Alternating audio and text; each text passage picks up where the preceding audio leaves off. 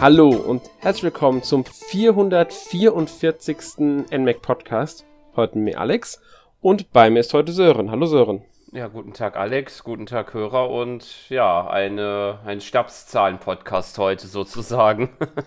ja, stimmt. 444.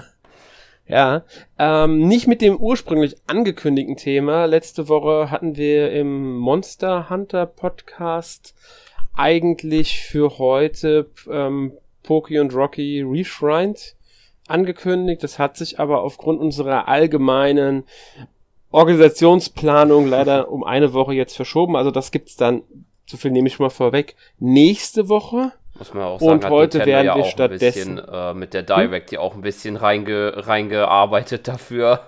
genau, die Direct hat bei uns da nochmal so ein bisschen was durcheinander gewürfelt und deswegen haben wir dann äh, halt jetzt den Terminplan ein bisschen umstellen müssen nochmal. Und ja, deswegen sprechen wir heute stattdessen über Fire Emblem Warriors Three Hopes. Also das neue Fire Emblem Warriors, das, wenn ich mich jetzt nicht komplett täusche, am 24. Juni erschienen ist. Ja, ich meine auch, das war der Termin. Ja. Genau. Und ist das mittlerweile zweite Warriors-Spiel mit Fire Emblem, also Fire Emblem Warriors-Spiel.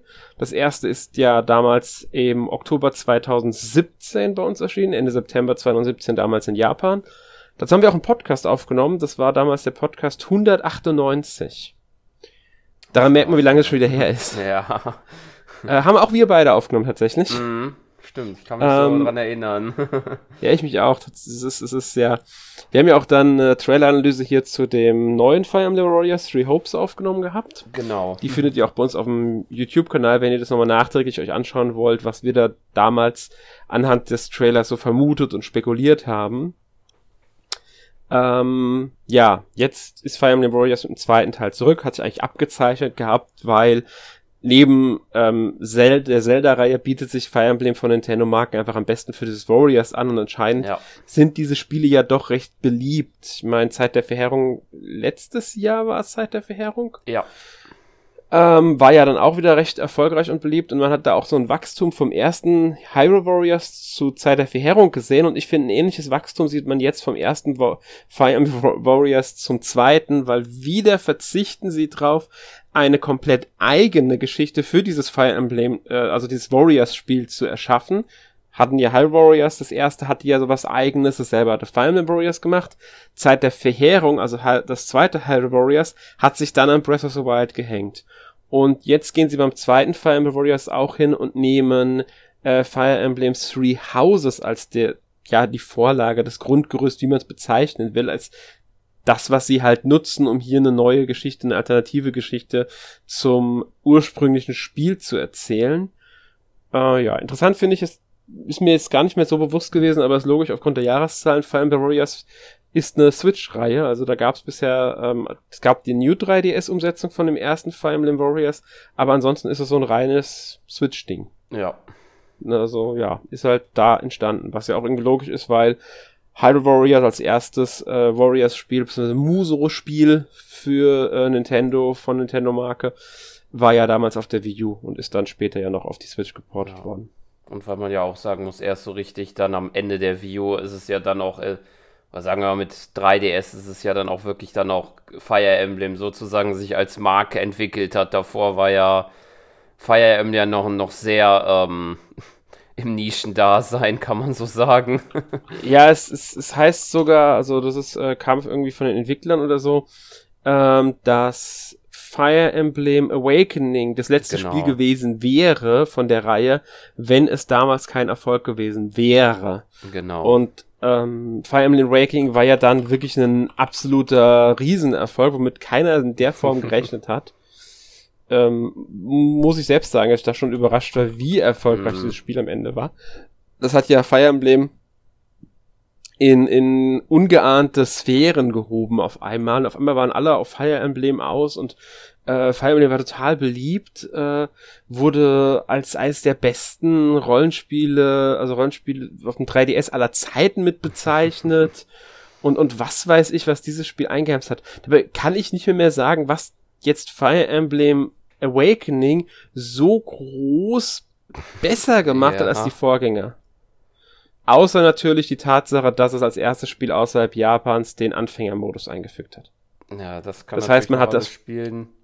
Dann vielleicht, dass man halt äh, sozusagen erstmals in der Serie einen eigenen Charakter hat, womit man ja halt noch mehr mit den Charakteren vielleicht äh, in Berührung kommen kann. Sozusagen. Das kann dazu beitragen. Denke auch, dass der ähm, Anfängermodus, der Verzicht auf Permadeath hier viel dazu mm. beigetragen hat. Weil äh, in Japan gab es das ja schon im nicht bei uns erschienenen ähm, äh, oh Gott, welches war das? Irgendein Remake war das, das nicht bei uns erschienen ist, ist davor erschienen ist, das nach Shadow äh, Dragon kam, noch ein Remake. Das gab es nicht außerhalb Japans. Und das hatte das schon, diesen Anfängermodus. Aber das hier war das erste, das weltweit erschienen ist mit diesem Anfängermodus. Und ich denke, der hat es nochmal zugänglicher gemacht, das Spiel, weil der Schwierigkeitsgrad konnte runtergesetzt werden durch einstellbaren Schwierigkeitsgrad und Permadeath konnte deaktiviert werden. Ich denke, das hat viele von der Reihe immer abgeschreckt. Interessanterweise ist beides auch in Fire Emblem Warriors Three Hopes drin. Also sowohl Schwierigkeitsgrad-Einstellung, ähm, einfach normal schwer, beziehungsweise wenn man durchgespielt hat, kriegt man noch einen weiteren Schwierigkeitsgrad freigeschaltet, als auch Anfänger und klassischer Modus. Also entweder mit oder ohne Perma, das kann man das Spiel spielen. Genau. Was ich jetzt für ein Warriors-Spiel schon ungewöhnlich finde, ich weiß nicht, ob andere Warriors-Spiele das auch schon mal hatten, bin ich ganz ehrlich. Aber äh, wenn ich jetzt mir vorstelle, dass in der, in, der, in der Schlacht ein Charakter, den ich gerade nicht kontrolliere, aus irgendeinem Grund fällt und der dann für immer weg ist, das finde ich schon happig bei einem mm. Warriors-Spiel. Ja, ja, das ist schon wirklich nicht ohne dann in dem Fall. Ja. Also ich bin ganz ehrlich, ich spiele hier im Anfängermodus. Das ist, ich, ich mag auch mm. Fire Emblem lieber im Anfängermodus. Ich bin kein Fan von Permadeath. Ja. Ich möchte nicht, wenn ein, das ein falscher Zug mir das Ganze, die, äh, mich dazu zwingt, eine Schlacht neu zu laden, weil ich dann halt auch so jemand bin, ich möchte keine Einheit verlieren, außer die Story schreibt mir das vor. Und deswegen äh, bin ich ja ganz ehrlich, ich spiele lieber Anfänger als Klassikmodus. Ja. Das hat mir auch bei Fire Emblem Up Awakening viel besser gefallen, die, die Reihe. Also ich habe da, muss ich auch sagen, ich habe die vorher schon gespielt, aber ich habe dadurch viel mehr Bezug zur Reihe gewonnen. Ja, Dann. wobei ich jetzt auch dazu äh, sagen muss, jetzt bei Three Hopes äh, ist tatsächlich bei mir auch jetzt äh, noch nicht so passiert, äh, dass jetzt bei mir einer tatsächlich äh, äh, gestorben wäre, auch wenn ich jetzt im, also ich habe jetzt auch im Anfängermodus bisher gespielt, aber also von denen ich kontrolliert hatte da. Also eventuell so ein NPC-Charakter oder so, das kann man ja teilweise nicht vermeiden, aber. ja, ich weiß ja nicht, wie es ist, weil manchmal sind ja, ähm, also es sind ja vier, also wir werden gleich nochmal genauer mhm. darauf eingehen, aber man kann ja nur vier Charaktere auf dem Spielfeld kontrollieren. Es gibt aber Schlachten, in denen weitere von den Hauptfiguren dabei sind. Das also kann auch sein, dass zum Beispiel Dan, sagen wir mal, bei den Schwarzen Adern Edelgard mit dabei ist, wir sie aber gar nicht in dieser Schlacht spielen können, weil wir das so festgelegt haben. Sie ist nur ein weiterer Charakter auf dem Schlachtfeld. Und was passiert dann, wenn sie fällt? Ist sie dann auch äh, dauerhaft weg oder gilt das nur für die vier dauerhaften? Das habe ich noch nicht ausprobiert. Das wäre so eine interessante Sache, die ich gerne noch wüsste. Wenn es jemand von den Hörern weiß, gerne in die Kommentare schreiben, weil das finde ich ist, ist so eine interessante Sache. Können auch die Charaktere dauerhaft äh, permadeath, also weg sein, die ich nicht kontrollieren kann in einer Schlacht, weil ich es wie gesagt, selbst so entschieden habe. Ich kann ja natürlich Befehle geben, das kann ich. Und ich kann sie auch zu Adjutanten machen, auch das kann ich und sie somit in Sicherheit bringen. Aber ähm, ich kann halt nicht per Steuerkreuz schnell mal eben zu ihnen wechseln, weil ich aber den vier Spielbeinen jederzeit machen kann. Und das ist halt schon mal ein Unterschied, ob ich jetzt eine Figur schnell mal selbst übernehmen kann und dadurch dafür sorgen kann, dass sie nicht stirbt, oder ob ich einfach keinen direkten Einfluss drauf habe. Mhm. Ja. Aber wie gesagt, das weiß ich jetzt so nicht und ähm, ich weiß nicht, weißt du's? Ich denke mal eher nicht, oder? Wäre mir jetzt auch äh, unbekannt. Also, also ich würde jetzt vermuten, bei so Grünen kommt es darauf an, ob sie halt für die, für die Geschichte relevant sind. Zumindest war es dann bei ja, Fire ich meine nicht, die, Ich meine nicht die Grünen. Ich meine nicht die Grünen. Ich meine wirklich nur die Einheiten, die wirklich zu uns gehören und die ich theoretisch auch als spielbar einstellen so. könnte. Aber die halt dabei sind, aber nicht als spielbarer. Weil manchmal hat man halt mehr als vier Charaktere auf dem Feld. Mhm. Äh, und die sind ja dann auch da, aber ich kann nicht zu ihnen wechseln, weil das Spiel ja einen immer auf diese vier Charaktere ja. beschränkt, die man selbst spielen darf. Ja, und Frage. da also wäre so das, diese Frage. müsste es ja eigentlich so sein, dass sie dann äh, dann halt ja. nicht mehr verfügbar wären, wenn sie dann halt äh, besiegt werden, aber gehe ich nämlich auch von aus. Wäre halt schon hart. Deswegen ja. bin ich, ich ich meine, das wird mich halt stören. Das brauche ich in so einem Spiel einfach nicht. Das wird mir glaube ich ein bisschen den Spaß verderben. Wer das mag, äh, natürlich kein Problem. Dafür gibt's ja diese Auswahlmöglichkeit. Das finde ich ja gerade so toll, dass sie es anbieten. Jeder kann mhm. das Spiel dann so spielen, wie, ja, wie die eigenen Vorlieben halt dann sind. Möchte man sich permanent spannender machen oder nicht? Möchte man es lieber auf einfach spielen oder lieber auf schwer spielen? Ähm, da, da kann jeder sich das Spiel so erstellen, wie er möchte. Und gerade den Schwierigkeitsgrad dürfen wir ja sogar jederzeit während des Spiels ändern. Den, Klass genau. den Modus Klassik Anfänger nicht. Das geht nur zum Spielstart. Aber zwischen ähm, dem Schwierigkeitsgrad ja, wenn ich merke, okay, mir ist das Spiel schwer zu schwer, dann schalte ich auf normal runter oder gehe direkt auf einfach. Ähm, das ist mir selbst überlassen. Und das finde ich ja. das Schöne dabei. Jeder kann spielen, wie er will. Ansonsten ja. fällt mir jetzt auch noch gerade spontan noch ein, man kann nämlich auch noch eine dritte Sache auswählen am Anfang noch. Ähm, ob man noch so, so Meldungen mhm. zwischendrin erfahren möchte oder halt äh, vom Gameplay ungestört sein möchte. Das sind so Meldungen wie, ich glaube, so speziellere Tutorials und halt, wenn Charaktere Level aufsteigen. Ja, das kann man auch jederzeit ändern, wenn man das. Äh, genau. Kann man auch genau. jederzeit wieder ändern in Optionen, wenn man das möchte. Ja. Weil diese Level-Dinger kennt man ja von den normalen Fire Emblem, was auf einmal dann aufploppt, das Charakterbild, mm. die mhm. sagen irgendeinen kleinen Satz, dann werden die Werte erhöht und das kann man halt, ähm, ich glaube, in drei verschiedenen Einstellungen oder festlegen, ob es gar nicht gezeigt werden soll, ob es schnell gezeigt werden soll oder ob es halt klassisch gezeigt werden soll. Ja. Ähm, ja, weil das kann natürlich, wenn jetzt mitten im Kampf einer dann auflevelt, einen dann unterbricht das halt den Gameplay-Fluss, wenn man so will. Genau. Finde ich persönlich jetzt gar nicht so schlimm, ähm, aber man kann es deaktivieren, das finde ich einfach, ja, ist halt dann, das ist eine gute Sache, dass man es deaktivieren kann, weil wieder das, was ich meine. Man kann sich das Spiel so gestalten, wie man möchte. Genau, jeder mag es auf andere Art und Weise lieber. Ja. Deswegen bin ich immer ein Fan von möglichst vielen Einstellungsmöglichkeiten. Das ist, äh, finde ich immer am besten. Ja. Genau. Gut, ich würde sagen, gehen wir mal ein bisschen jetzt äh, genauer aufs Spiel selbst ein. Äh, nachdem wir jetzt schon etwas längeres Vorgeplänkel mhm. hatten und auch ein paar Sachen vorweggenommen haben, die wir vielleicht nochmal ansprechen werden. Gehen wir erstmal zur Geschichte. Die, äh, wie gesagt, orientiert sich an Three Houses, beziehungsweise nimmt das Grundgerüst von Three Houses. Allerdings spielen wir nicht wie in Three Houses Byless. Äh, Standardname natürlich ist von Charakter, dürften wir in Three Houses selbst benennen. Ähm, stattdessen schlüpfen wir in die Rolle von äh, Chase. Wahlweise männlich oder weiblich. Ähm, ich habe jetzt die weibliche Version gewählt. Ähm, wann ich was du gewählt? Ich habe erst äh, männlich genommen und dann weiblich. Okay, und hast du den Namen belassen oder einen neuen Namen vergeben? Nee, ich habe mal eigenen Namen genommen. Okay, willst du ihn verraten? Äh, also, welchen Namen du genommen hast? Ja, ich habe den Jake genannt, mein anderer sonstiger Online-Spitzname. ja, ist in Ordnung.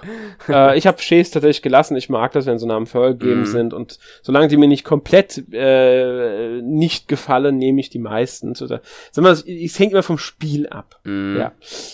Ähm, also das ist so die Protagonist, Protagonistin, die man, den, die man spielt. Und ähm, ja, Aussehen ist festgelegt, man kann halt, wie gesagt, nur das Geschlecht auswählen und das war's dann im Endeffekt. Die, der Charakter hat dann auch eine spezielle Klasse namens Flügel war's, wenn ich mich recht erinnere. Mhm. Ähm, genau. Und dann gibt es natürlich, trotz allem ist aber Byless, ich, ich nenne jetzt, nehme jetzt diesen Namen, weil das ist der geläufigste Name für diesen Charakter, ähm, im Spiel drinnen als bleicher Dämon auch bezeichnet. Äh, Söldner, Söldnerin, auch hier dürfen wir wieder entscheiden, welche Variante es ist. Wir dürfen sogar, ähm, das Spiel erkennt unseren Spielstand von Three Houses und fragt uns, ob wir das übernehmen wollen, nämlich auch den Namen der Figur über, können wir dann übernehmen. Haben wir also die die Figur in äh, Three Houses, was weiß ich wie genannt, dann wird dieser Name übernommen, wenn wir das man, möchten. Ja, kann man sozusagen gegen sich selbst mal spielen. ja. Äh, Finde ich eine schöne Sache, weil da merkt man dann, okay, hier ist, äh, wir erkennen an, dass ihr Three Houses gespielt habt. Mhm. Ähm, ist, wie gesagt, Söldner, Söldnerin und ein Feind, Feindin von äh, Chastan, also je, es ist sozusagen der, die, der große Widersacher ja. von Chase. Also Chase möchte sich, kann man kurz sagen, in Prolog geht's, da, fängt's mit einem ganz normalen Söldnermission an und man trifft auf die äh, Söldner von Gerald, die man aus Three Houses kennt. Die Schlacht geht dann im Endeffekt verloren und Chase verliert auch gegen Byleth und dafür möchte ähm, sich Chase halt an Byleth rächen. Das kann man so grob sagen, das ist so diese Ausgangslage der, von deren Beziehung. Und später ähm, geht es dann halt dann noch so weiter, dass ähm, Shays nicht Beiles wie im äh, Three Houses rettet äh, Edelgard, Dimitri und Claude vor Banditen. Und das führt natürlich im Endeffekt dann dazu, dass man noch in die Militärakademie kommt, sich einem der Häuser anschließt. Das ist alles Prolog, deswegen ist es jetzt, denke ich, nicht der große Spoiler. Und ähm, ja, und das je, je nachdem, für welches Haus man sich dann entscheidet, hat man natürlich dann auch mit anderen Charakteren zu tun, kennt man ja auch aus Three Houses. Und die Geschichte verläuft dann auch immer ein bisschen anders, je nach Haus. Gibt es dann Abweichungen. Genau. Ja, logisch, was auch schon dadurch begründet ist, man andere Charaktere hat. Ich meine, es macht schon einen riesen Unterschied, ob man jetzt an der Seite von Edelgard, an der Seite von Dimitri oder an der Seite von Claude kämpft. Genau. Allein das sorgt für Unterschiede im Spiel. Ja. Dadurch bietet sich auch an, das Spiel mehrmals zu spielen, logischerweise. Ja. Ähm, ja, gibt's noch was zur Geschichte von deiner Seite zu sagen? Mm, also ich glaube, also irgendwas, was halt jetzt noch erwähnen, ja? zumindest auf jeden Fall, dass Chess halt im Gegensatz zu Beiles halt nicht als ähm, Lehrer auftritt, sondern halt als Schüler sozusagen. Also er ist dann, hat er nicht ganz so viel Entscheidungsgewalt sozusagen. genau, also der, ganz genau Chess schließt sich als Schüler ähm, dem, dem jeweiligen Haus an und die als weiterer dritter Lehrer, weil es gibt ja nur dann Manuela und wie hieß er nochmal, Hannemann, Hannemann. oder so ähnlich? Ja. Ja. Ähm, tritt dann Jaritza auf. Ich glaube, Jaritza übernimmt immer das Haus, in dem Shays ist. Ja. Ja. Genau. Und ähm, was man auch vorwegnehmen kann, ist, dass die Geschichte sehr schnell äh, am Anfang vorankommt. Also ja. sie überspringt ein paar Sachen, die in Three Houses wesentlich ausgearbeiteter sind, ähm, ohne jetzt die Geschichte eins zu eins zu kopieren. Also ich war, muss man jetzt so sagen, also man erlebt jetzt nicht original Three Houses in einer, aus einem anderen Blickwinkel nach oder so. Mm. Was ja allein dazu kommt, dass man jetzt kein äh, Beiles hat und so weiter und so fort. Ähm, ja. Ja. Ansonsten ich denke, viel mehr Details sollen wir gar nicht so verraten, weil wir wollen ja auch nichts spoilern. Ich muss sagen, ich finde sie bisher sehr interessant. Ich spiele ähm, momentan Schwarze Adler. Ich habe noch kein anderes Haus durchgespielt. Und ähm, bisher motiviert mich das Spiel wirklich. Also ich bin da sehr, ähm, ja, hinterher, das zu spielen, auch wenn ich leider weniger dazu gekommen bin, als ich wollte. Und finde die Geschichte auch sehr interessant erzählt. Ja, gerade für ein Warriors-Spiel muss ich sagen, klar, ich weiß, ähm, Side Hero hat auch geschichtsmäßig dann mehr geboten. Es gibt auch andere Warriors-Spiele, die storymäßig da einiges bieten können. Ich habe da zwei ähm, Fate-Spiele zum Beispiel auch in der Richtung, die auch storymäßig jetzt äh, anders sind als andere, aber es gibt auch äh, Muso-Spiele, die jetzt storymäßig halt nicht die besten sind, sag ich mal. ja. Wie gefällt dir die Geschichte? Ja, mir geht das da genauso. Ich fand es auch sehr äh, unterhaltsam. Ich habe ja bisher die anderen beiden Routen gespielt, also von Dimitri und Claude bisher. Und mhm. sind schon sehr, wie gesagt, motivierend und gut erzählt. Vor allen Dingen mit einigen Wendungen gespickt. Mhm. Kannst du ungefähr einschätzen, wie lange man für so einen Durchgang braucht, also eine so eine Route braucht? So grob? Mm. Also es kommt darauf an, wie man das natürlich spielt. Wenn man, äh, werden wir ja gleich noch zu kommen, denke ich mal. Ähm, es gibt Möglichkeiten, das halt schneller durchzuspielen oder man äh, erkundet so ein bisschen mehr, sage ich das jetzt mal. Ich würde sagen, ich glaube, ich habe für beide ungefähr ja, 20 bis 30 Stunden, glaube ich, gebraucht. Also zusammen für beide oder einzeln? Einzeln. Also Jeweils. 20 bis 25 Stunden für eine Route ungefähr, ja. würdest du schätzen? Ja. Okay. Gut, dann nur, dass wir das auch so ungefähr haben, wie lange man da so circa für eine so eine Route brauchen kann. Man kann natürlich wesentlich mehr Zeit verbringen. Ja, absolut. Mit, mit verschiedensten anderen Sachen, sage ich mal, auch mit Vertrödeln der Zeit oder ähm, sowas. Man kann ja Missionen auch wiederholen, wenn man möchte und so. Dadurch kann man schon auch viel Zeit vertrödeln und die Spielzeit enorm strecken. Ja. Etwas, was mir gerne passiert bei allen Spielen. ich vertrödel immer so viel Zeit. Ich strecke oft Spiel. Mir ist schon passiert, dass ich Spiele auf eine doppelte Spielzeit gestreckt habe. Ohne dass ich das irgendwie absichtlich mache. Oder bewusst mache. Das ist, irgendwie passiert mir das immer wieder, dass Spiele ähm, durch meinen Spielstil ins Unendliche strecke. Also echt enorm weit strecke. Das ist total schlimm. Gerade für jemanden wie mich, der halt unglaublich viel anderen, also verschiedenen Kram spielen möchte. Gut, ähm, ja. man natürlich das dann so, wie es einem am besten gefällt. Ja, yeah, ich spiele automatisch so, weil ich es einfach so mag und das, da, da passiert das jedes Mal. Das ist total schlimm. Zum Beispiel habe ich anfangs unbedingt ähm, jede einzelne Schlacht im S-Rang erst abschließen wollen, bevor ich das Kapitel abgeschlossen habe. Bis ich dann irgendwann die Archivarin freigeschaltet habe, bei die mir ermöglicht, die Schlachten nochmal zu spielen mm. und die Belohnung doch noch einzusacken. Das hat mich ja. natürlich natürlich Zeit gekostet, weil ich mehrere Anläufe brauchte dann wieder. Na, das stimmt. Ja. Ähm, gut, Charaktere hatten wir ja eben schon so ein bisschen. Ähm, ist wichtig, wenn wir noch nicht erwähnt haben, ist Aval, der ist auch neu.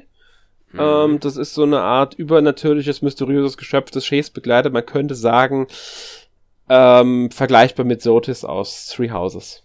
Genau. Ja. Ähm, ja. Ansonsten sind es halt zum Großteil also die bekannten Figuren aus äh, äh, Three Houses. Also genau. wir haben es ja schon gesagt, Edelgard, Dimitri, Claude, in ihrer Mitglieder aus den Häusern, die, die verschiedene andere Figuren. Also da, da ist wirklich alles dabei, was man so aus Three Houses kennt. Genau. Ansonsten kann man noch sagen, es kommen auch noch ein, zwei neue Charaktere vor, die in Three Houses nur mal angerissen wurden, denen man von deren Namen mal nur gehört hat, aber die jetzt auch äh, richtig als Charakter auftreten. Ja. Sowas haben sie auch noch, aber so ein insgesamt orientiert sich schon der Hinsicht stark an Three Houses. Wenn man genau. auch erwähnte Charaktere sind ja dann so gesehen Charaktere aus Three Houses. Ähm, ja, gut. Dann würde ich sagen, kommen wir zum vielleicht wichtigsten Aspekt, dem Gameplay an sich. Genau. Ähm, grundlegend kann man erstmal sagen, es ist typisches Warrior Muso Gameplay. Also äh, wir schnetzeln uns durch Gegnerhorden. Wobei ich sagen muss, ich finde tatsächlich, dass es in dem Spiel deutlich schwerer ist, den ähm, Zähler an besiegten Gegnern hochzutreiben, als in anderen Muso-Spielen, die ich gespielt habe. Ja, also ich habe andere Muso-Spiele erst vor kurzem gespielt. Ich weiß nicht mehr welches das war. Ich glaube, das ist eins in Dynasty Warriors müsste es gewesen sein. Da habe ich schon nach kürzester Zeit über 1000 Gegner äh, weggehauen gehabt. Auch bei Hyrule Warriors beim ersten zumindest, habe ich im Kopf. Das ist unglaublich schnell gegen Gegner wegzuhauen. Hier mhm. ist es teilweise schon eine Herausforderung, die erforderlichen äh, 600 oder sogar 1500 Gegner zu besiegen, die man für einen S-Rang braucht. Und das auch noch in der mhm. äh, vorgegebenen Zeitgrenze. Also ich habe das Gefühl, es treten weniger Gegner auf, ohne dass es einem wirklich so vorkommt. Ja, entweder das oder auf jeden Fall, also zumindest was mir auch auffällt, dass manche selbst die kleineren Gegner noch ein bisschen mehr aushalten. Ja. Das wenn man ordentliche Levels hat. Also die fallen zwar dann, wenn man halt eine gewisse Gruppe gemacht hat, aber auch sehr viele stehen dann wieder auf. Mhm. Ja. Das hängt auch ein bisschen vom Schwierigkeitsgrad, muss man hier halt mhm. auch sagen. Ähm, also da kann auch der Schwierigkeitsgrad eine Rolle spielen. Äh, was ich aber gut finde, ehrlich gesagt. Also die sollten schon auf schwer auch ein bisschen ähm, mehr fordern insgesamt. Mhm. Ähm, ja, aber ist ja nicht schlimm. Also, also gibt's halt weniger Gegner, dafür sind die ein bisschen härter. Aber man merkt hier schon diese üblichen Elemente, die man halt von ähm, Warriors Muso-Spielen kennt. Man schnetzelt sich halt durch Gegnerhorden. Und sammelt da, treibt dafür den Kombozähler hoch, ähm, ja, ansonsten, man erobert halt, ich weiß gar nicht, wie nennen sie die? In anderen äh, Spielen heißen sie Festungen, hier heißen sie, glaube ich, irgendwie anders. Bollwerke, Bollwerke, genau. Bollwerk war das Wort. Äh, man erobert diese Bollwerke, das sind dann verschiedene Orte auf der Karte und die kontrolliert man dann halt. Es kann verschiedenste Missionsziele geben, dass man halt bestimmte Bollwerke erobern muss, man alle Bollwerke erobert. Manchmal geht es aber auch gar nicht um die Bollwerke, manchmal geht es nur darum, bestimmte Gegner zu besiegen oder bestimmte Verbündete zu verteidigen. Also die Missionsziele sind, wie ich finde, schon recht abwechslungsreich. Ja. Ähm, ja, da wird, da wird einiges verboten. Und sie können auch mitten in der Schlacht sehr, sehr stark wechseln. Also da gibt's dann ja. schon sehr viel äh, Wandlungsfähigkeit innerhalb einer Schlacht. Ja. Ähm, ja. Das dann nämlich umso mehr wichtig ist, dass man vier Charaktere hat, die man dann einzeln steuert und halt deren ja. Befehle erteilt. genau. Ja, das Befehle ist auch noch so eine wichtige Sache. Also bevor eine Schlacht anfängt, platziert man erstmal seine Figuren auf festen Punkten. Man kann jetzt nicht frei platzieren. Man kann dann im Grunde tauschen, wer steht wo und wer soll überhaupt eingesetzt werden in der Schlacht. Das darf man sowohl für die spielbaren als auch die nicht spielbaren Charaktere, die dabei sind. Manchmal hat man auch nur die vier spielbaren in der Schlacht. Plus mhm. NPCs. Unter NPCs zähle ich jetzt alle Charaktere, die nicht eine eigene Einheit sind, also die keinen festen Namen tragen. Ähm, nicht Edelgard oder, oder äh, Rosia oder Claude oder so sind, sondern die halt wirklich so, ja, Standardsoldaten. Die meine ich oh. damit jetzt. Die sind egal, die sind fest platziert. Aber alle anderen dürfen wir halt dann schon zum Teil. Es gibt auch Schlachten, in denen wir das nicht ändern dürfen. Da müssen bestimmte Einheiten mitkämpfen und die müssen auch an bestimmten Punkten stehen. Das gibt's natürlich auch. Und ansonsten können wir halt uns das festlegen, was wir natürlich dann auch dort beachten können, zum Beispiel, ähm, dass wir jetzt einen Bogenschützen mitnehmen, weil viele fliegende Einheiten da sind. Wir kriegen auch angezeigt ähm, bei den meisten Karten, gegen welche Gegner sie dann stark oder schwach sind. Da können wir die auch entsprechend platzieren.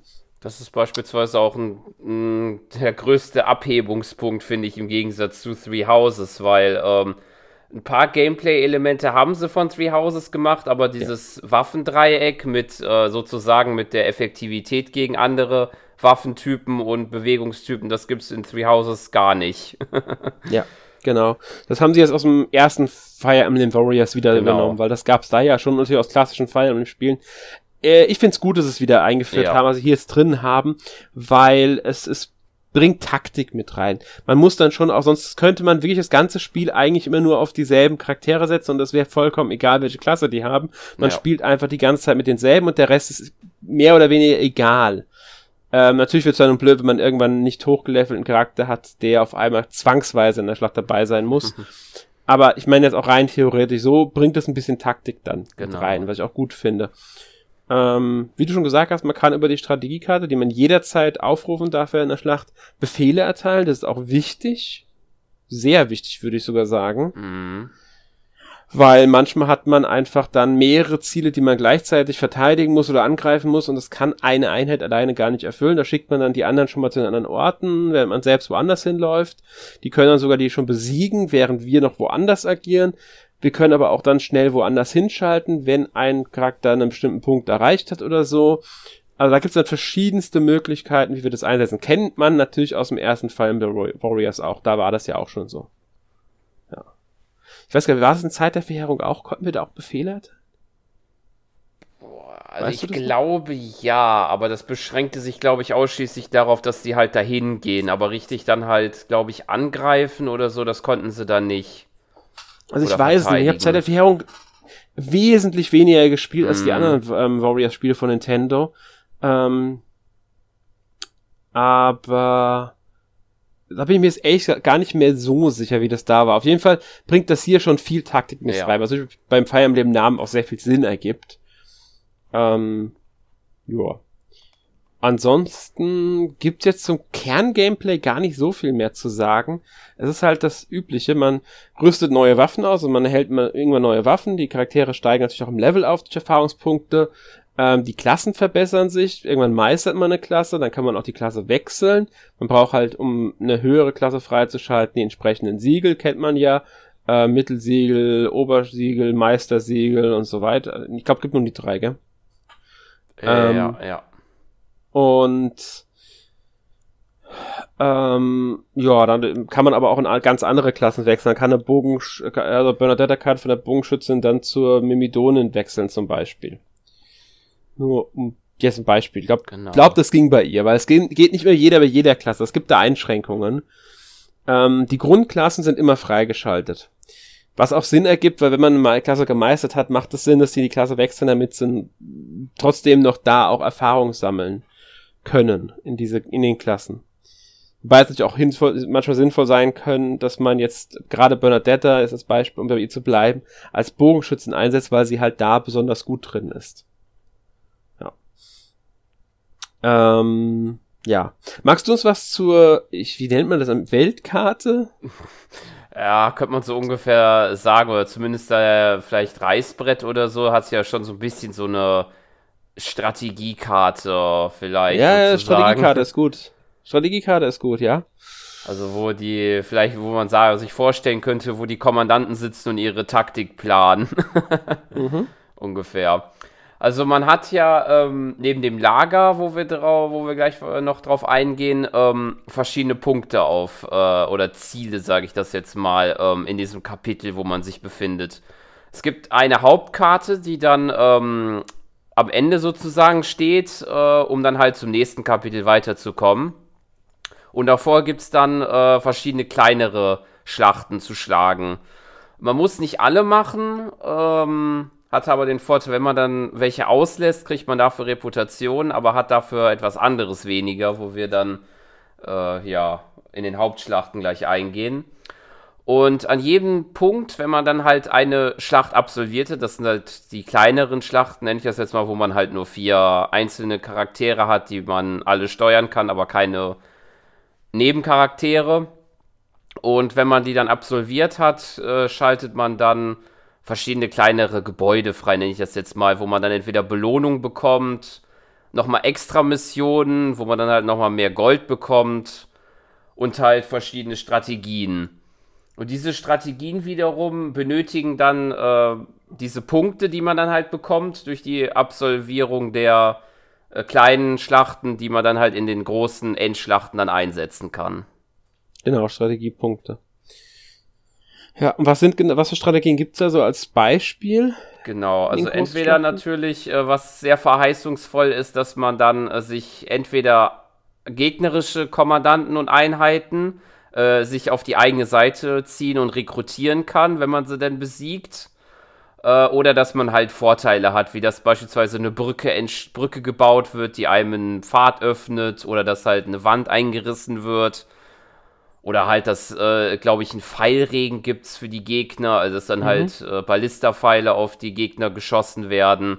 Also verschiedene Fähig äh, Vorteile. Und die kann man dann, also manche sind dann schon direkt aktiv und manche aktiviert man dann in der Schlacht, beispielsweise wenn man dann halt eine gegnerischen, gegnerische Einheit rekrutiert, glaube ich, über die Pfeiltasten nach rechts, glaube ich, war das, wenn man ja, die hält. Das ist, man muss, äh, sobald man den Punkt erreicht, in dem so eine Strategie einsetzbar ist, muss man die Pfeiltasten nach rechts kurz halten.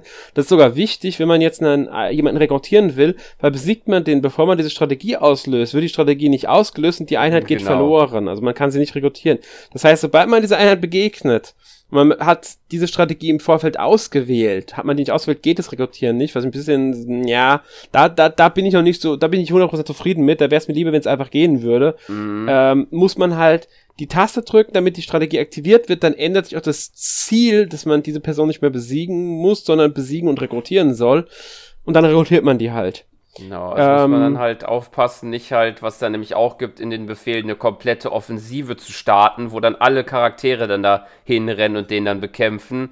Also sollte ja. man da vielleicht dann äh, geduldig sein. genau. Das ist sowas, von sowas sollte man absehen. Ja. Ähm, und das ist halt so ein, so, so ich mag diese, diese mit dem Spielstrategie, weil man muss entscheiden, will man mehr Reputation haben oder will man mehr Strategiepunkte haben. Ich persönlich bin immer eher für die mehr Strategiepunkte, weil die Reputation, soweit ich das bisher verstehe, ähm, vielleicht habe ich auch was komplett verpasst, ermöglichen es mir nur im Lager, in meinem eigenen Quartier, etwas zu kaufen. Ja, das ist es auch im Grunde. Man hat, äh, wenn man dann halt einen Spielstand durchgespielt hat mit dem New Game Plus, kann man sich halt noch versteckte Bonuscharaktere freischalten. Aber man braucht da jetzt nicht, äh, ich glaube, man muss da nicht explizit darauf achten, sich tausende von diesen Punkten zu sammeln. Man braucht da nicht so viele für. Ja, und genau das ist sowas, denke ich mir, weil man kriegt auch, man kriegt auch, wenn man alle Nebenmissionen, äh, also Nebenschlachten erfüllt, kriegt man ja. trotzdem in der Hauptschlacht noch diese, ähm, ich glaube, zehn Reputationspunkte kriegt man, glaube ich, immer als Grundreputationspunkte. Genau. Und genau. theoretisch kann man natürlich auch die Mission, die man nicht gespielt hat, im Nachhinein noch spielen. Weil das geht nämlich auch. Man kann im Lager zu Archivaren gehen, da darf man sogar die noch nicht gespielten Missionen spielen und absolvieren. Das heißt, ich kann die theoretisch nach die Punkte kassieren und die nachholen. Mir haben nur die Strategiepunkte dann halt in der Schlacht gefehlt. Und deswegen gehe ich dann immer darauf, ich spiele die alle, um mir diese Strategiepunkte zu holen. Außerdem kann man diese Nebenorte, die du erwähnt hast, die immer in einem Gebiet sind, die man ab, abgrasen kann, sobald man ähm, eine Schlacht dort gewonnen hat. Weil das Gebiet erobert man damit. Mhm. Die kann man dann nicht mehr holen. Das heißt, diese Belohnungen fallen auch weg. Genau. Und deswegen sehe ich halt den Wert in den Strategiepunkten, in den zusätzlichen Belohnungen wesentlich höher als in den Reputationspunkten. Ja, so geht's mir auch. Ja. Ähm, das, das, ist so eine Sache, Problem, da funktioniert. Hm? Das einzige Problem ist noch, äh, da muss man ein bisschen aufpassen. Oder zumindest habe ich am Anfang, da war da ein bisschen verwirrt, weil es gibt bei manchen Punkten so Schlösser. Und da Ja. war es zumindest bei einer Bedingung, dass man alle Nebenmissionen absolviert hat. Und ich habe überlegt, hä, das habe ich doch gemacht. Da stand ja nicht ein S-Rang oder so. Ich habe alle äh, Nebenmissionen. Aber das heißt nicht Nebenmissionen in diesem Gebiet, also in dieser Kriegskarte, sondern alle Nebenmissionen, die aufploppen in diesem Kampf, in dem ein Gebiet. Aber das habe ich dann halt erst später dann verstanden, danach Okay, äh, verstehe schon. ein paar Stunden später. Ja, verstehe, was du meinst. Ja, das ist nämlich auch noch so eine Sache, in den Schlachten gibt's ja Nebenmissionen. Die muss man nicht erfüllen, man kann sie aber erfüllen. ja. Ja, und das bringt einem halt dann wiederum solche Belohnungen und hier, wie man ja merkt, auch dann wiederum etwas, um Bedingungen Teilweise, zu ja. Es war, glaube ich, Ähm, jetzt bei denen, so wie ich das gehört habe, nicht immer unbedingt wichtig, aber ist halt dann nochmal ein schöner Bonus, den man da bekommt, glaube ich, halt nochmal Gold oder so extra. Ja. Sind, sind, oder einfach nur neue, mehr Erfahrungspunkte, weil die Ja, kann man sich auch genau. noch spielen, wenn man nachher jede Schlacht äh, wiederholen und man kann tatsächlich, wenn man in einem Kapitel drin ist, jede Schlacht, die man schon absolviert hat, jederzeit nochmal wiederholen. genau. Äh, das, es gibt keinerlei Zeitbegrenzung dabei, es ist vollkommen egal, ich kann jede Schlacht so oft spielen, wie ich will, bis ich die Hauptschlacht geschla- äh, gekämpft habe. Dann geht die Story weiter und ich komme ins nächste Kapitel. Und da kann ich bei der Archivarin auch die Kapitel einfach nochmal spielen und auch die da verdienten Erfahrungspunkte bleiben. Allerdings kann ich nicht rekrutierte Charaktere dort nicht nachträglich noch rekrutieren, aber dort da nachträglich gestorbene Charaktere weil beim aktivierten Klassikmodus sind trotzdem verloren. ja. Also da muss man ein bisschen aufpassen. Ja. Gut. Ähm, ja, was gibt's noch zu sagen? Ich glaube, zum Grundgameplay jetzt gar nicht so viel. Da gehen wir, ich würde sagen, wir reden das nächste Mal wirklich über das Lager. Das haben wir jetzt oft Ja. genug schon erwähnt. Ähm, Lager kennt man natürlich jetzt ähm, aus verschiedenen Spielen. Man könnte es im Grunde mit der, mit Garek Mach, also der Akademie, genau. in Three Houses vergleichen. Man hat ein Militärlager, das sieht auch, glaube ich, immer identisch aus Ja. egal wo man sich gerade befindet, die nehmen das halt komplett mit, mit Mauern, mit allem drum und dran ja.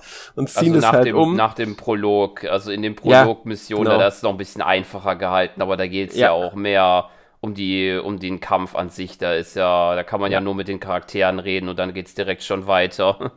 Genau. Und im Lager schalten sich mit der Zeit, das muss man auch so sagen, also es ist nicht von Anfang an alles verfügbar, mit der Zeit schalten sich da immer neue Sachen frei. Äh, man kann erstmal mit den Verbündeten dort reden. Das kennt man ja, man, man geht zu denen, labert mit denen, manchmal kann man sogar dann zwischen zwei Antwortmöglichkeiten oder sogar drei Antwortmöglichkeiten wählen. Und wenn man die richtige wählt, dann kriegt man sogar einen Sympathiebonus. Ähm, muss nicht sein, kann sein. Es kann auch sein, dass es egal ist, welche Antwort man wählt, man kriegt sowieso keinen. Ähm, mal, dann gibt's hier verschiedenste Locations wie ein Händler, bei dem man einkaufen gehen kann. Es gibt die Logistikmeisterin, durch die man Ressourcen erlangen kann, wobei ich sagen muss, durch die jetzt nicht so, prä ich, ich sag's mal so, sie nimmt kein Geld. Sie nimmt, wie heißen die? Ich weiß nicht, wie die Juwelen heißen. Veredlungssteine. Veredlungssteine. Die verdient man natürlich einmal durch Schlachten, kann man die finden und so weiter. Aber vor allem, indem man nicht mehr gebrauchte Gegenstände, wie jetzt zum Beispiel alte Waffen, die man nicht mehr braucht, abgibt. Aber dann kriegt man für ein Eisenschwert nur einen so einen Veredlungsstein. Man braucht aber für ähm, die meisten Sachen, ich glaube zehn, nee, sogar sechs. Für Mhm. viele Sachen braucht man sechs von den Grundressourcen. Sechs, Ja, sechs schon allein ungefähr. sechs Edelsteine. Um diese dann aber einzusetzen, die Ressourcen, braucht man im Normalfall 10 von jeder. Das heißt, ich muss schon mal 60 Veredelungssteine haben, um überhaupt was mit Ressourcen anfangen zu können. Das heißt, wenn ich es rein durch meine normalen Waffen, also die niedrigen Waffen, spätere Waffen bringen natürlich mehr, müsste ich 60 dieser Waffen abgeben, um das zu kaufen zu können. Das ist schon Ja. ein bisschen äh, unbalanciert. Und dann kriegt man, sobald man das freigeschaltet hat, darauf kommen wir auch gleich noch zu sprechen, wie man das macht, ähm, nach jeder Schlacht von äh, kann man bei der was abholen. Gegenstände. Das verbessert sich auch mit der Zeit, wie viel. Das ist aber auch oft nur so ein Teil. Also eins von jedem. Also von drei verschiedenen Sachen. Und das sind nicht unbedingt immer Ressourcen, da können auch andere Sachen dabei sein. Das ist halt dann so, ja. Es ist schön, dass es drin ist, man kann damit Mhm. was anfangen. Aber Aber, mittlerweile ähm, kommt ja immer irgendwann dann, wenn man dann spielt, so irgendwann die Nachricht dann, da die dann aufploppt, das Lager ist voll.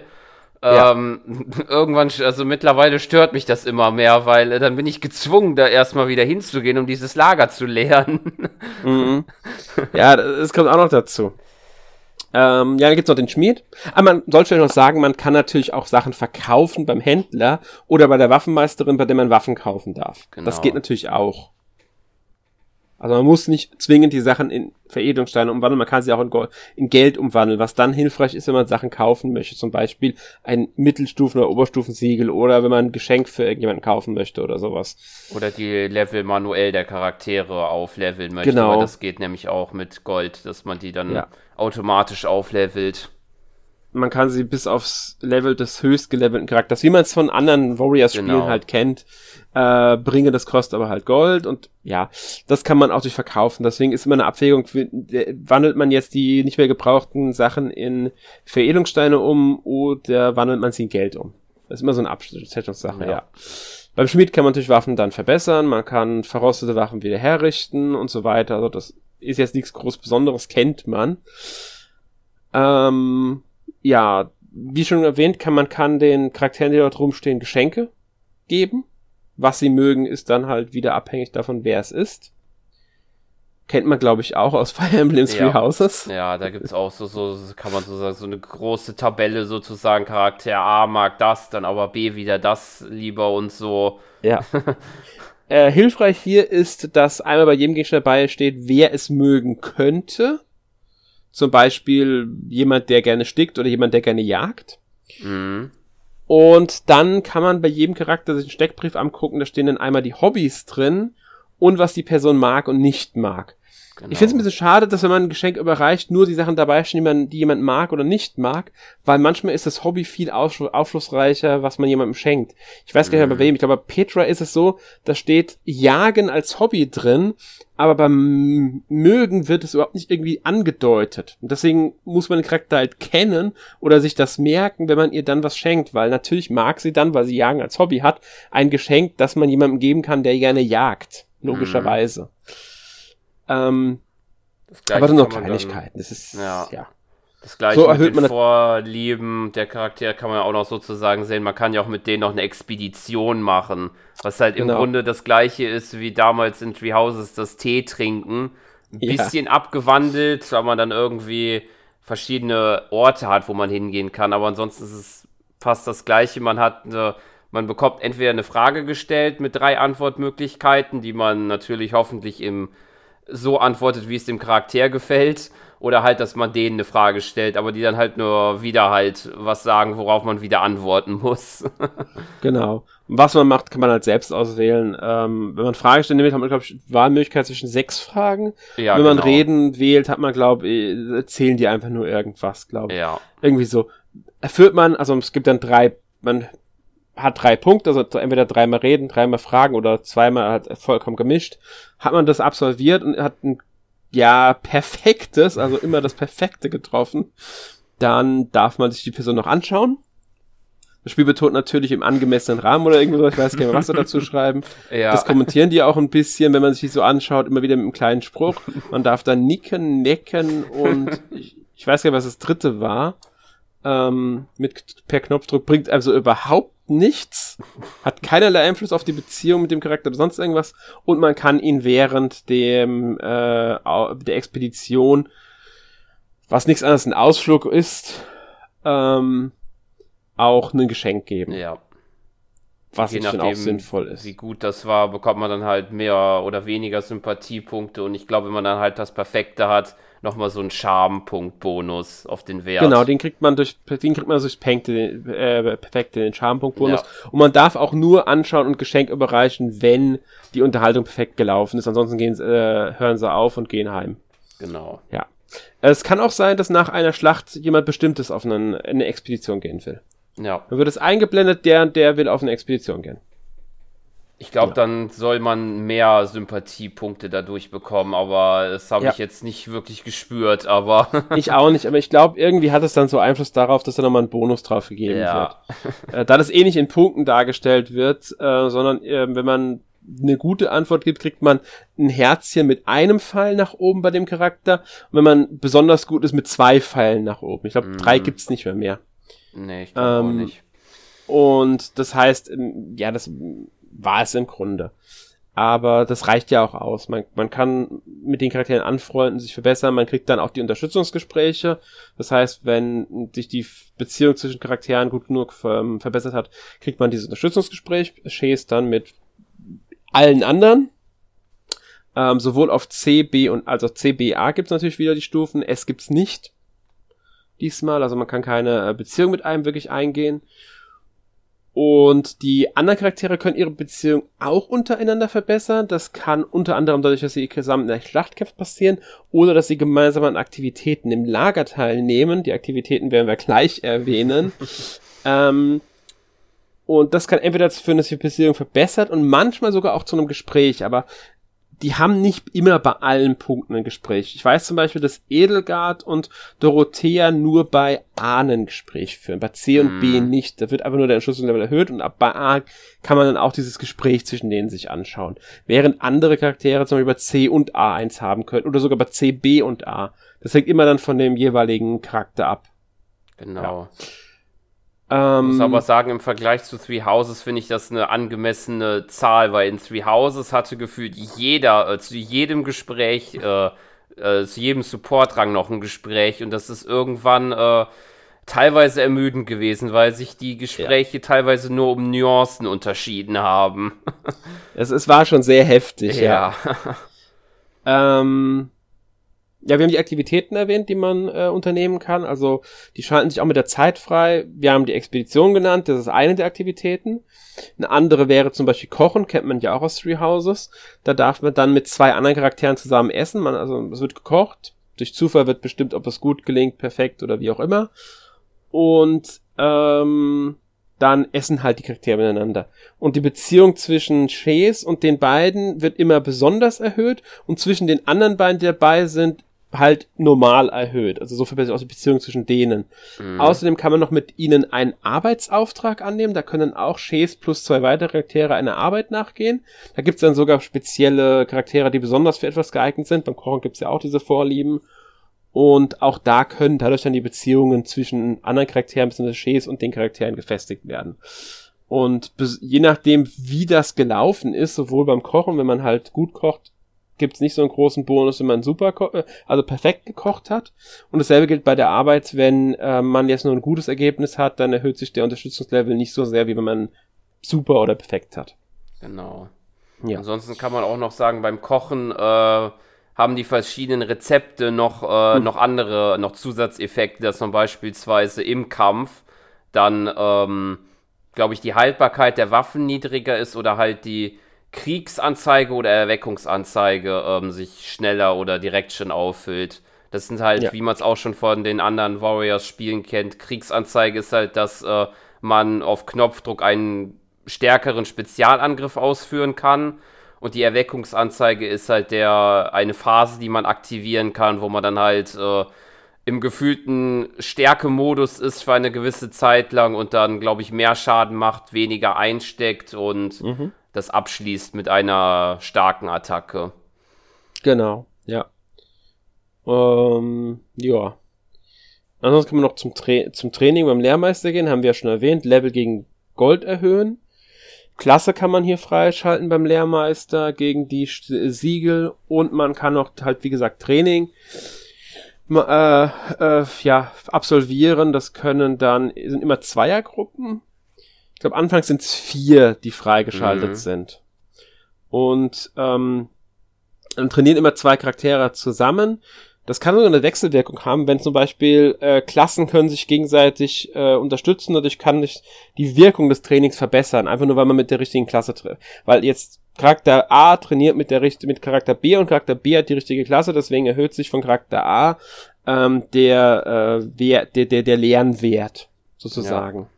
Was dann nämlich auch dabei praktisch ist, äh, man kann nämlich mhm. auch für dieses Training speziell eine Klasse auswählen. Man muss halt nicht äh, die Klasse so wechseln und die bleibt dann für immer, muss man dann wieder umwechseln, sondern die kann man auch speziell für dieses Training ändern, wenn man gezielt auf diese Klasse leveln möchte. Genau, also da kann dann zum Beispiel auch jemand, der normalerweise, was weiß ich, als äh, ähm, Schwertkämpfer unterwegs ist, kann dann dort Bogenschütze trainieren, als Beispiel. Ja. Einfach um halt eine andere Klasse zu stärken, ohne die im Kampf nutzen zu müssen bei dem Charakter. Genau. Finde eine schöne Sache. Ja. Die Beziehung be- besser verbessert sich ja auch zwischen den beiden Charakteren, die zusammen trainieren immer. Ähm, mit der Zeit kann man das auch erweitern und dadurch schaltet man weitere Trainingsplätze frei, womit wir dann auch bei den Erweiterungen wären. Ich weiß gar nicht mehr, wie heißt der, der das mal. Ich, es gibt einen im Lager, zu dem kann man hingehen, der das dann, ähm, bei dem man die Verbesserung freischalten kann. Man kann aber auch direkt zu den Orten Ja. gehen, um dort die Verbesserung freizuschalten. War das nicht einfach der Lagermeister oder so? Ich glaube, Ich glaub schon irgendwie besonderen so. Namen hatte der nicht. Ich glaube auch irgendwie sowas Lagermeister. Hier brauchen wir noch die Ressourcen, die wir ja schon erwähnt haben, die wir halt zum Teil bei der Lager, äh, bei, bei der, bei der, wie heißt sie nochmal? Logistikmeister. Logistik, Logistikmeisterin freischalten können. Ähm, oder halt in, als Belohnung für Quests, äh, für, für Missionen bekommen, für Schlachten bekommen, für diese äh, Erkundungspunkte auf der Karte.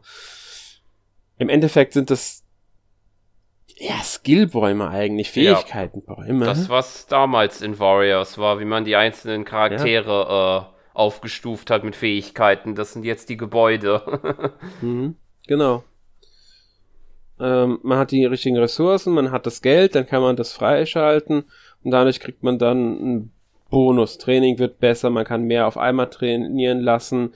Äh, es gibt mehr Objekte beim Händler zu kaufen, die Preise sinken, äh, man kann besser kochen, all sowas ist es dann. genau. Ja. Und hat man genug ähm, äh, Erweiterungen freigeschaltet, also durchgeführt, erhöht sich das Lagerlevel und das schaltet wiederum dann mehr Punkte, also Aktivitäts- und ähm, Trainingspunkte frei. Genau. Und außerdem sind verändert sich das Lager visuell mehr oder weniger Ja. leicht. Genau. Ähm, ist wie bei, Three- bei Three House hat man ja auch eine begrenzte Anzahl an Punkten, wie viel man Aktivitäten in dem Kloster unternehmen kann. Und hier trennen sie halt zwischen Training und Aktivitäten.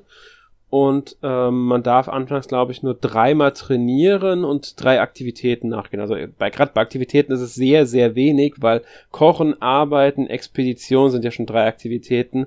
Mhm. Ähm, da muss man sich halt wirklich überlegen, was man da machen möchte. Und, aber auch das erhöht sich, wie gesagt, wenn das Lagerlevel steigt, steigt die Zahl der Punkte, die man hat. Und durch das Abschließen von ähm, nicht, also von Schlachten, kann man zum Teil auch solche Punkte zurückerhalten. Genau. Man kann sie nicht mit in die nächste, ins nächste Kapitel nehmen. Deshalb sollte man zusehen, dass man alle Aktivitäts- und Trainingspunkte aufgebraucht hat, bevor man die Hauptmission eine, also Hauptschlacht eines Kapitels abschließt. Ja. Ja. Gibt's von deiner Seite noch was zum Lager zu sagen? Ich glaube, wir haben soweit alles. Also man merkt, glaube ich, an dem Lager, äh, man sollte sich nicht abgeschreckt sein von äh, Menüs und äh, freischaltbaren Dingen, weil die gibt es in diesem Spiel sehr viel. Ja. Das ist, man, ver man verbringt gar nicht mehr so wenig Zeit außerhalb der Schlachten, Ja. was ich wieder interessant finde, weil das dem Ganzen ähm, mehr Rollenspielcharakter gibt, als man Ja. vielleicht erwarten würde. Und ordentlich Abwechslung. Ja. Jora. Ähm, ja, wie du schon gesagt hast, im, äh, man kann ja dann beim Durchspielen New Game Plus benutzen und da kann man halt alles mitnehmen. Also auch die Genau. Lager, ähm, das verbesserte Lager kann man dann schon weiternehmen, mitnehmen.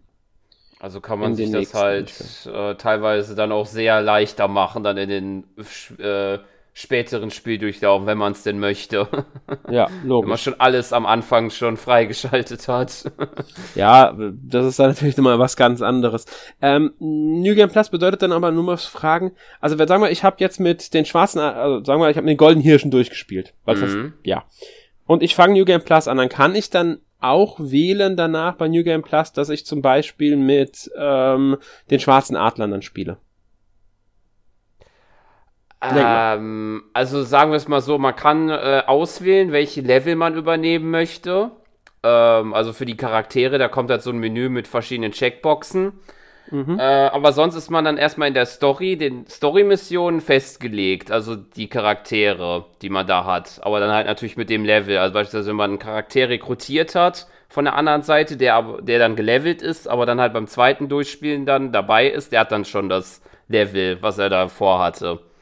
Okay, aber, Aber bei der Archivarin kann man, bei der Archivarin, wenn man dann da halt äh, Missionen macht, da kann man dann halt alle nutzen, die man hat. okay, Also auch von aber, den vorherigen Spieldurchlauf. Okay, nur noch mal so eine Verständnisfrage. Ich hab's durchgespielt mit einer Storyline. Ich kann dann beim nächsten Durchgang eine andere Storyline folgen.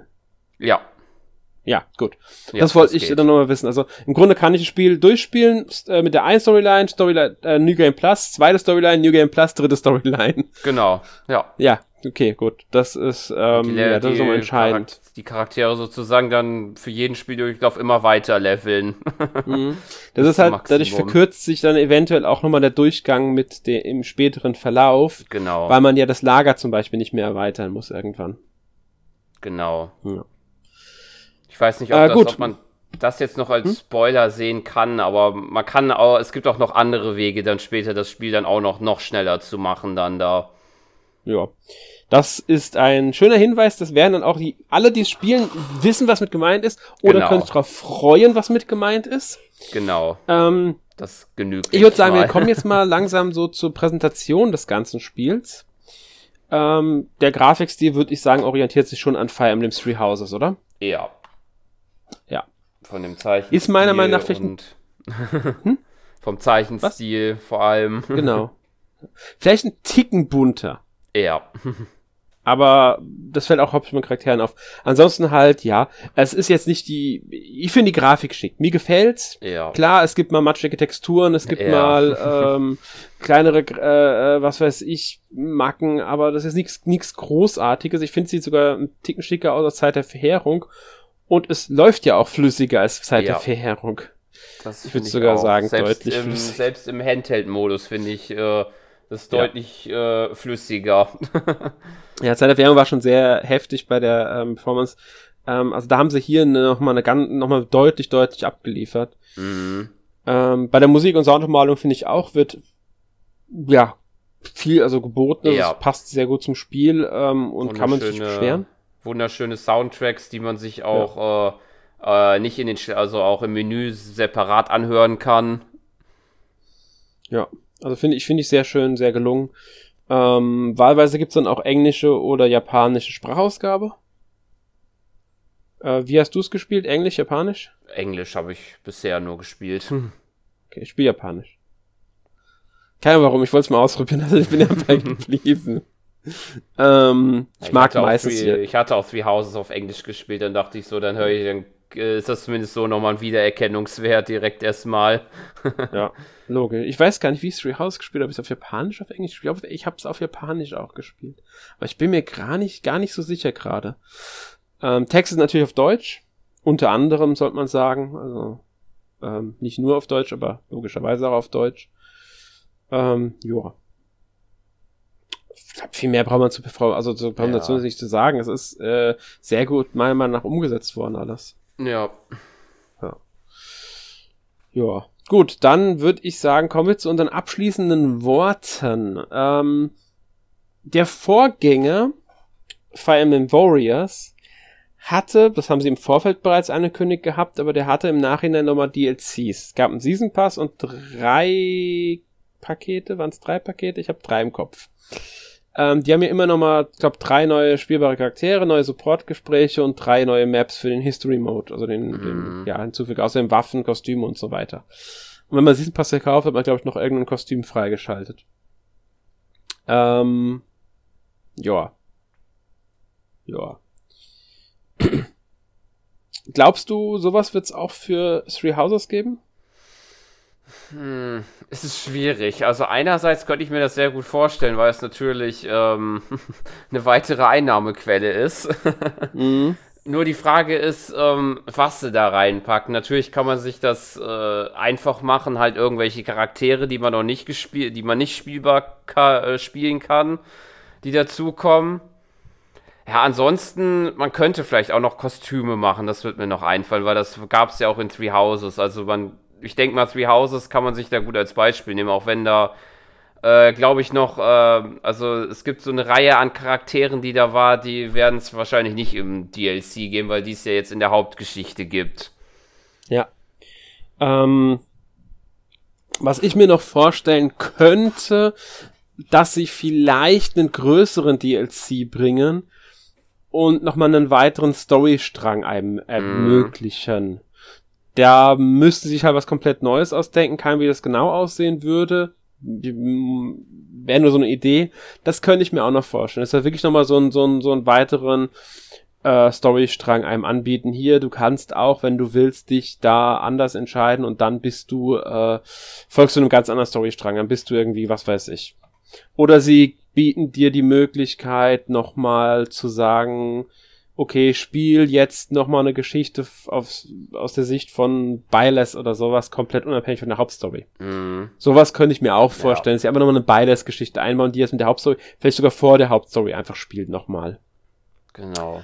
Ähm, das sind so Sachen, die würden mich jetzt nicht überraschen. Einfach sowas nochmal einbauen. Auch Charaktere, die nicht bisher nicht spielbar waren, würden mich nicht überraschen. Äh, Kostüme nur wären, glaube ich, zu wenig. Ich glaube, das würden ja. sie dann doch nicht bringen. ähm, und neue Karten geht nicht so ohne weiteres, weil sowas wie mhm. den History Mode, also diesen historischen Modus, den gibt's ja gar nicht. Es gibt ja nur diese Kampagne. Ja. ja. Übrigens auch Mehrspieler-Modus, den gibt's auch schon im Spiel. Man kann auch genau. zu zweit spielen sollte man nicht vergessen. Ähm, also das ist schwer einzuschätzen, aber ich, mich würde nicht überraschen, wenn da noch was kommt, aber ich momentan wüsste ich noch nicht was. Und Nintendo kündigt sowas ja gerne schon vor Release an, wie sie es bei Xenoblade Chronicles 3 ja auch schon mm. gemacht haben. Ähm, deswegen mal abwarten, ob da was kommt. Genau. Ja. Ähm, joa. Dann dein Fazit? Ja, also ich bin sehr zufrieden mit dem Spiel bisher. Also es hat mir sehr viel Spaß gemacht, bisher schon durch diese zwei ähm, Routen zu gehen. Die eine sogar noch ein bisschen mehr als die andere, aber ich sag jetzt mal nicht, welche das war, um den Spoil Spoiler zu vermeiden. ähm, aber ansonsten, alles in allem finde ich es wirklich sehr gelungen. Also das Gameplay funktioniert sehr gut. Man hat äh, verschiedene Nebensachen, die man machen kann halt ja, wie ich das schon gesagt habe, man darf sich natürlich nicht, äh, darf sich davon nicht abschrecken, dass es sehr viel Menüs gibt, sehr viel zum Einstellen. Man kann eventuell vielleicht dann erschlagen werden am Anfang mit all dem, was das beinhaltet. Aber da muss ich kurz anmerken, das Spiel macht es aber recht schlau und fügt vieles erst nach der Zeit ja, hinzu. Genau, genau, das stimmt. Ja.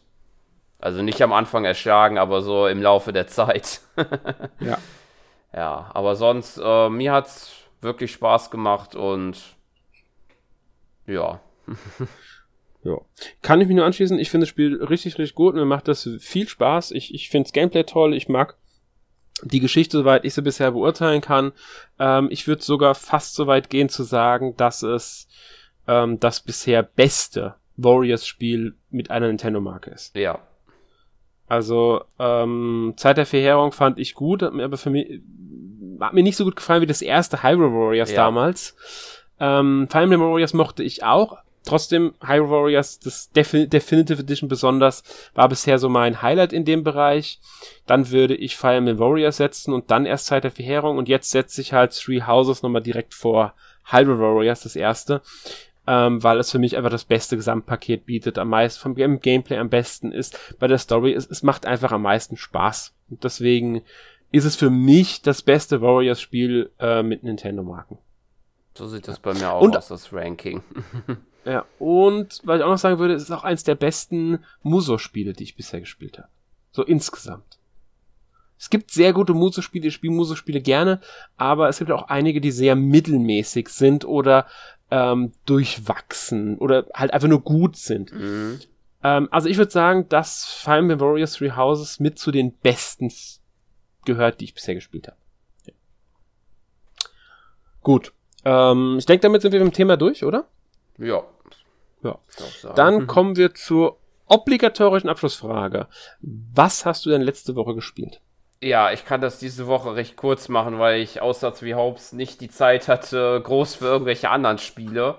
Das Einzige, was ich noch ein bisschen weiter gespielt habe, also beziehungsweise weiter, das bezieht sich halt nur auf zwei, drei Matches, würde ich sagen, nämlich in Mario Strikers Battle League Football. Aber aber ja, haben wir ja schon, äh, oder war ja schon mal Thema im Podcast, hatte ich auch letzte Woche, oder war das letzte, nee, vorletzte Woche bei einem Direct Podcast genau erwähnt. Deswegen, ähm, ja, brauche ich ja. äh, nicht groß äh, auszuweiten hier. nee, glaube ich auch. Wer es mehr wissen, genauer wissen will, kann sich auch anhören. Podcast 440, da haben Erik und ich drüber gesprochen. Genau. Ähm, ich glaube, da wurde auch alles gesagt zu dem genau. Spiel. Ähm, ich habe zwei Spiele gespielt, aber bei, also Eurokill, The Culmination Games habe ich nicht so viel jetzt bisher gespielt, also ein bisschen halt. Das ist eine, eine Visual Novel.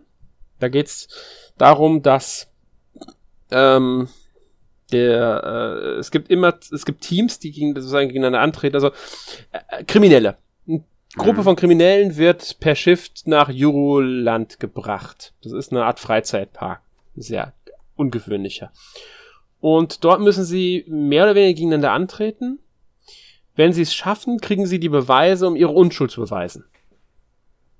Ob die unschuldig sind oder nicht, ist dabei vollkommen irrelevant. Sie äh, alle davon beteuern, dass sie unschuldig sind. Der Hauptcharakter ist seit zehn Jahren schon im Gefängnis, wurde für einen Massenmord äh, verurteilt, den er nach eigener Aussage nicht begangen hat.